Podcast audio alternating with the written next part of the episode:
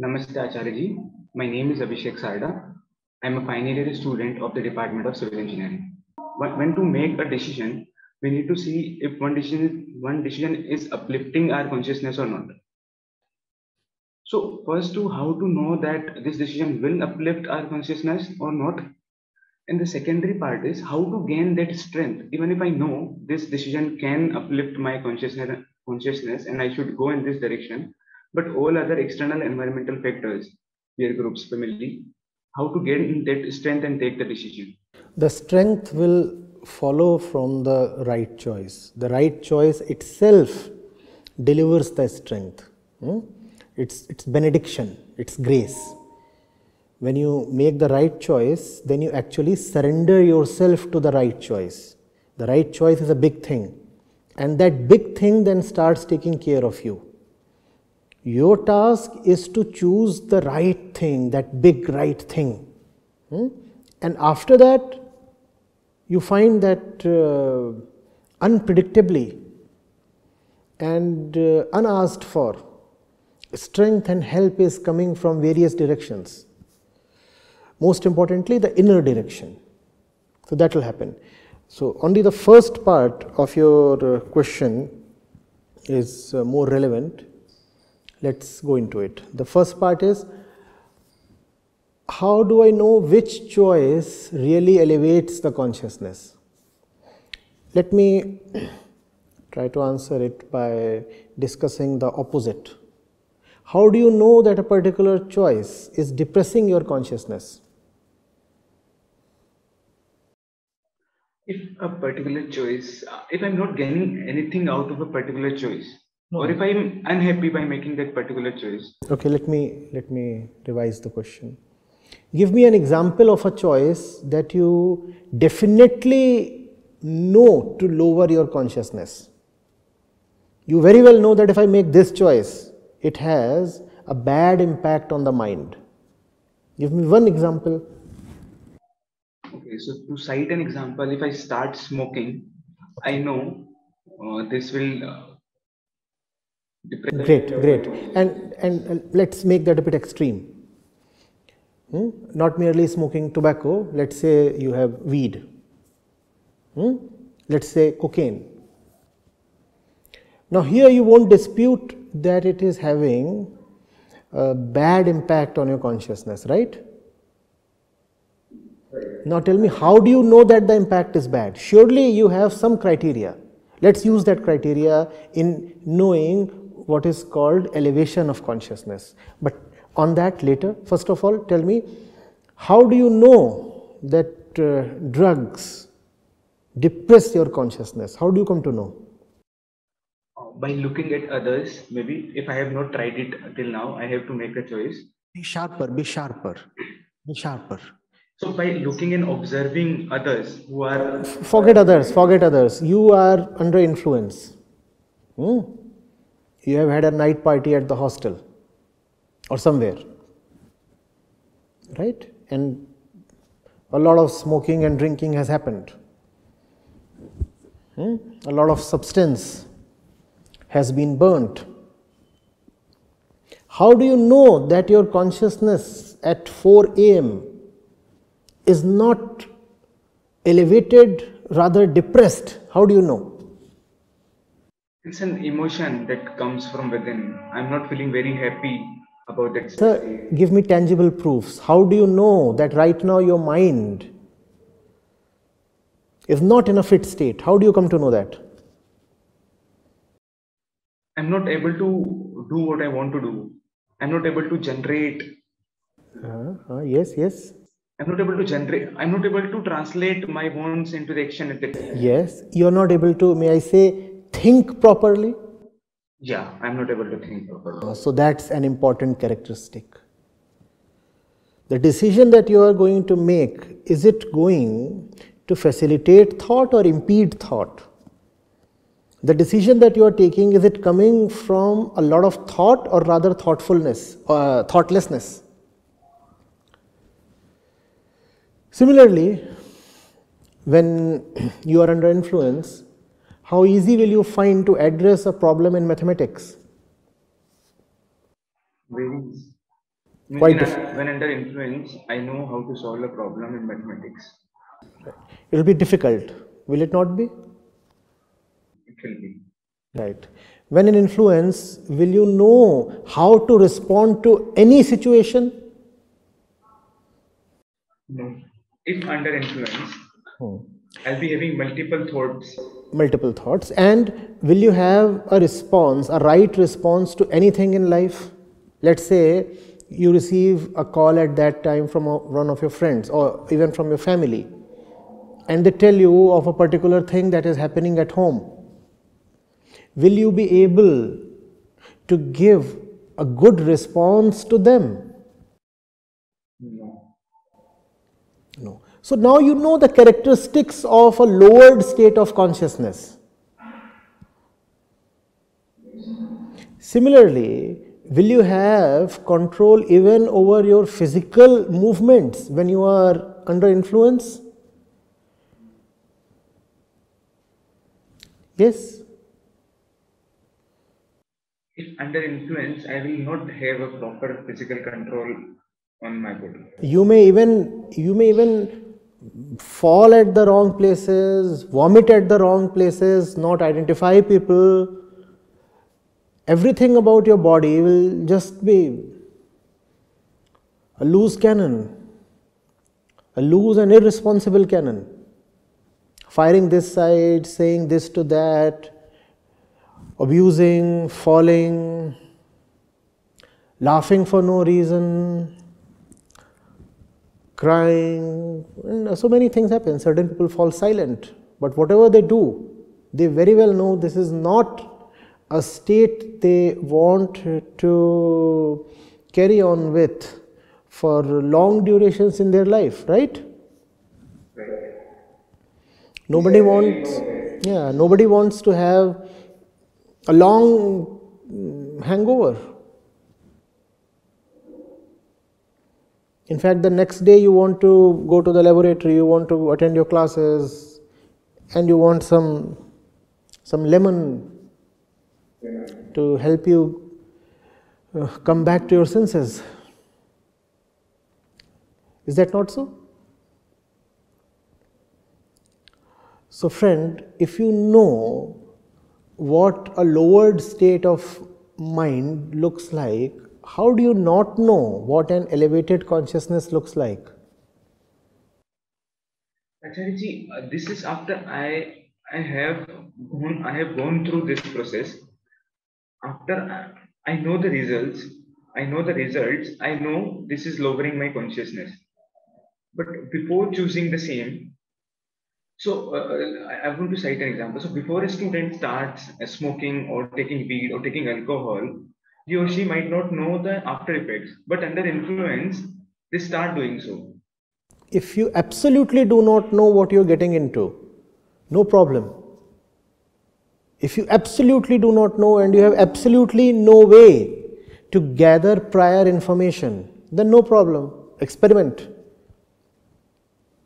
There is no penalty on experimentation. Experimentation is a good thing, it's a step towards knowledge.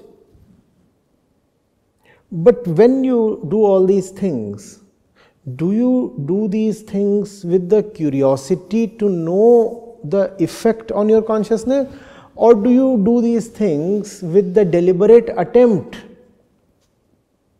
to kill your consciousness? Tell me, please. Think of the people who smoke or drink or whatever. Are they curious people? Innocent of the results that the substance is going to have on their mind? Or they know fully well, and knowing fully well, they deliberately want to um, hurt their consciousness the majority of part is who deliberately wants to lower their consciousness, but yes. some may be doing it in ignorance. So, if you can deliberately hurt your consciousness, why can't you deliberately, with discipline and resolve, heal your consciousness? Hmm? But uh, then comes a factor of uh, that's what I said the externalities. I mean, how the peer pressure is uh, on you if I do not have that much of strength to say no to something which I know will deteriorate my consciousness. that is the prime factor I can see in almost all of us who do not who, do, who are not coming from their home. No, the, the problem here is not that the right choice is not being backed by the uh, right strength. The problem here is that even the right choice is not coming from the right reasons. You, let's say, are in the campus and you decide not to drink. Chances are you have refused to drink because of moral reasons. Ma or Papa had asked you to not to drink and so you say no to drinks. It's not that you are refusing drinks because you know of the deleterious impact on the mind. That is not a prime concern with you. The prime concern is the promise you made to ma and papa. So, even if you are making the right choice here, that right choice is not coming from the right reason. And that is why that choice does not carry much strength. And even if you make that choice, you find yourself short of stamina to live with it, to live by it, to carry on with it to remain committed to that choice. Sooner than later, you find that you have subscribed to one of the parties. You rejected thrice, four times, you resisted, you said no, no, no. And one day you find yourself saying yes.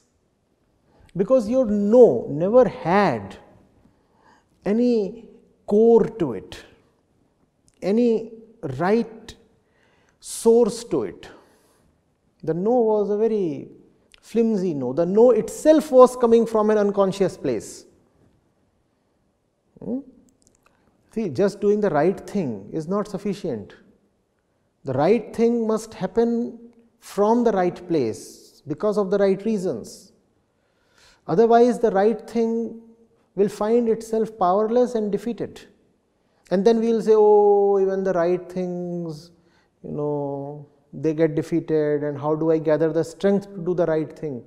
I said right in the beginning that the right thing brings its own strength. If you are really doing the right thing with the right consideration, you will never find yourself short of strength. Are you getting it? Yes, sir. So to uh, to make a choice which is right and elevating our conscious consciousness, I must go deeper into why I am making that choice.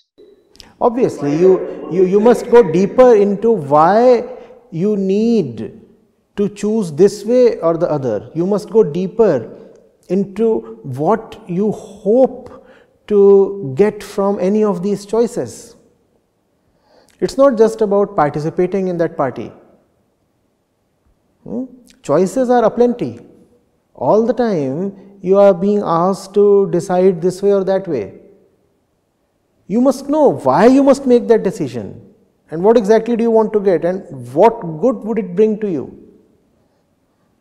If you do not know these things and you keep making choices uh, from a random point with this consideration, that consideration, then life amounts to not much.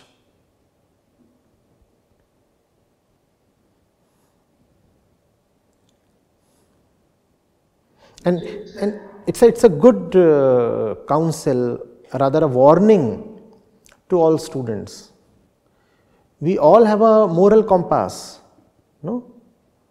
If you are asked about list of things that are good, you will write down helping others, not stealing, not getting angry, not hurting others, hmm? studying well, respecting elders, so many things. You will say, oh, these are good things that must be done. And if you are asked to list horrible things that must not be done, you will write down those as well. So, we already have that uh, moral manual to live by. And we think that that will suffice. We feel that if we know what are the good things to do in life and what are the bad things to do in life, that will take us through life. no, this will not take you through life. This will be highly insufficient because this kind of uh, a roadmap lacks any, any heart, there is no conviction to it. There is no real depth it's coming from. It's just an external thing handed over to you. Son, in such a situation, do this, in such a situation, do that, and this, uh, do this and do that has no strength. Therefore, you find yourself doing things that the manual has uh, proscribed, hmm? that the manual has uh, rejected, advised you never to do. We all do those things, right? We all do those things that we would not want to share with ma and papa, right? Yeah, you, you have been told that those things are not good, bad, bad, don't do those things, beta, beti. But beta and beti are doing most of those things. Why does that happen? Because an external instruction a moral algorithm just has no power because it has no heart. It gets defeated very easily by temptations, by fear, by circumstances.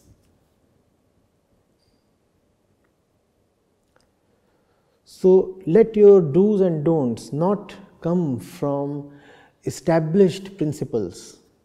Let them come from your clear realization let the decisions be instantaneous because anyway life gives you just so many questions to answer that you cannot always uh, refer back to some helping book or uh, something. The questions are just too numerous and just too frequent. No help, no algorithm, no code of conduct, no mm, externally prescribed basis for decision making is going to suffice.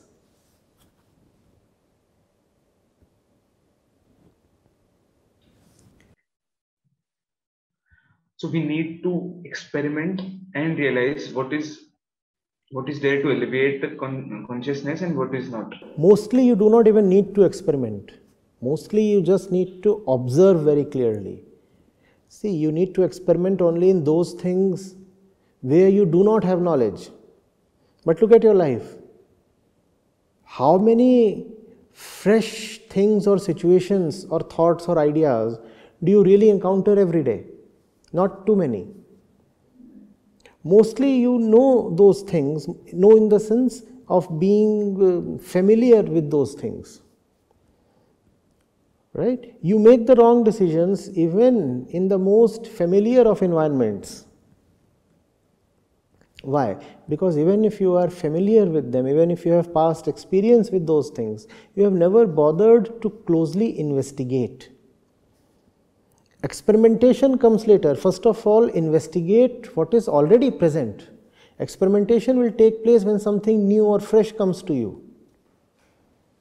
Hmm? Have you even investigated what has been there in your life since decades? Do you really know that? Or have you been living with ready made answers. Investigate, ask, probe, just as you do things in the laboratory. Do stuff with your own life, your own mind, your thoughts. Where is this happening? What is, where is this coming from? And read, read a lot. Hmm? That will open up new perspectives. As you said, we have the knowledge base, but there is a conflict in knowledge. So what is the right source of knowledge from where we can take an informed decision? Obviously obviously when it comes to when it comes to self knowledge there, there is just self observation and vedanta hmm? self observation and words of the sages. Keep observing your life and parallelly keep seeing what the wise ones had advised you. Both these should go together.